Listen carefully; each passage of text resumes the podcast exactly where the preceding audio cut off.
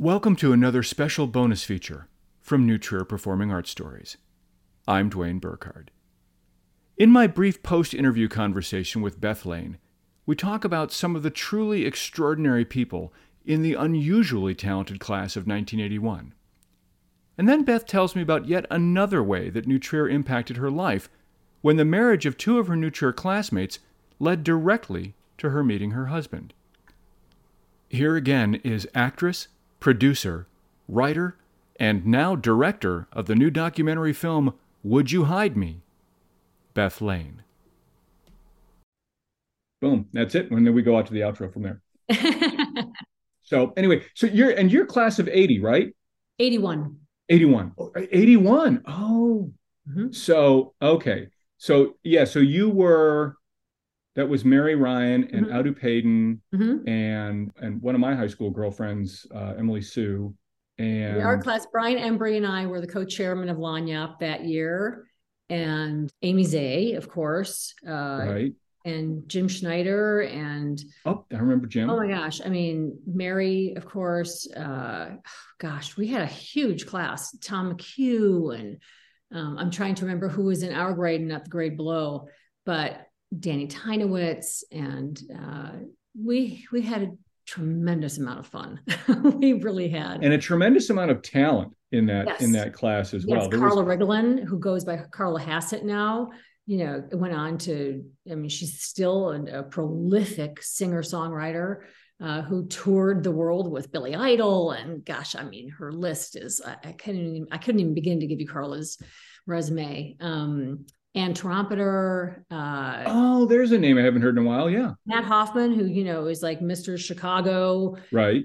I mean, he was in our grade. Tom Gilson, uh, you know, extraordinary pianist. He's uh, in, he's a lawyer. Uh, I think living in Texas now. I got to see Tom. We had we just had a reunion in October that was great fun, and uh, I mean, we had so many wonderful, talented people um, and we've lost so many as well. It's just been that was yeah. That's that's something else that that that strikes me every time I I see it because the the number that we've lost is is so it's starting to get large enough to really kind of get my attention. Oh my and, and another reason to another reason to kind of reach out and and and reconnect with everybody because it's just there's just so much talent and so many really cool and and interesting stories to to be told and well, so, so I have to just leave with you with, the, with this final story because it's so important to my life.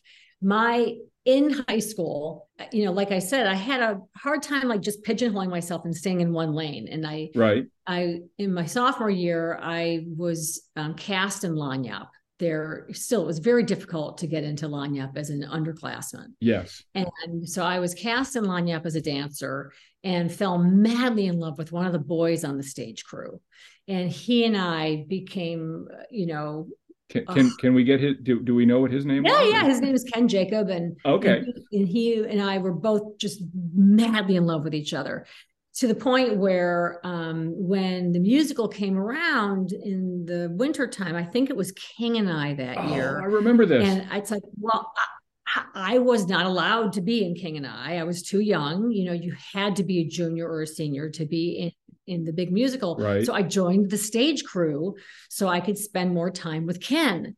And and also that's how I got to know the Gills very, very well, was because I was on the stage crew. So also on the stage crew was Todd Golub and Bill Crown. And Bill Crown fell in love with my best friend Amy Zay, and they were dating. And Todd Golub um, also fell in love with one of my dearest and best friends in high school, Martha Rubin, who Martha and I went on to become college roommates at Michigan. But Todd was a college roommate with a boy named Joel Moody at Carleton College. And fast forward to Martha and Todd's wedding because they did get married.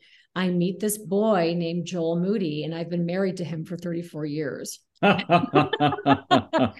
So New Trier is very important to me because it's you know eventually how I met my husband. It's and, it, it's all part of a, a, a part yeah, of a progression. Yeah. Yeah. Yeah. and Todd, by the way, incidentally, is now the um, chairman and CEO of the Broad Institute in Boston.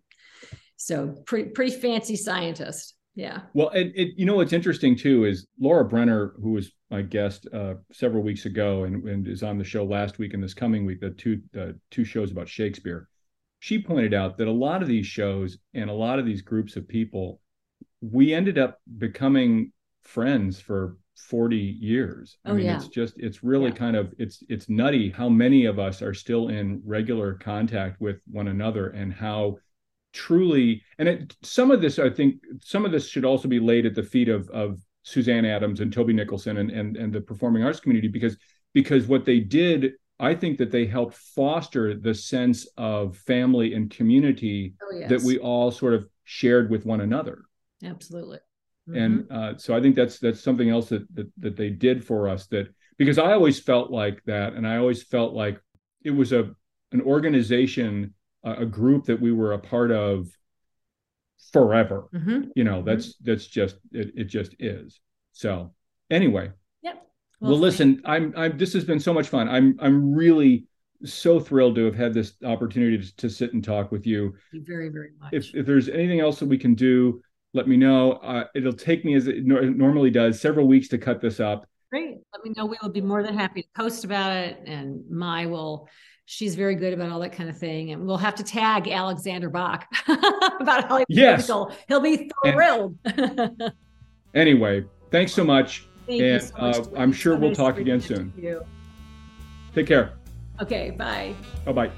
New Trier Performing Arts Stories is a copyrighted production of Narratives Incorporated.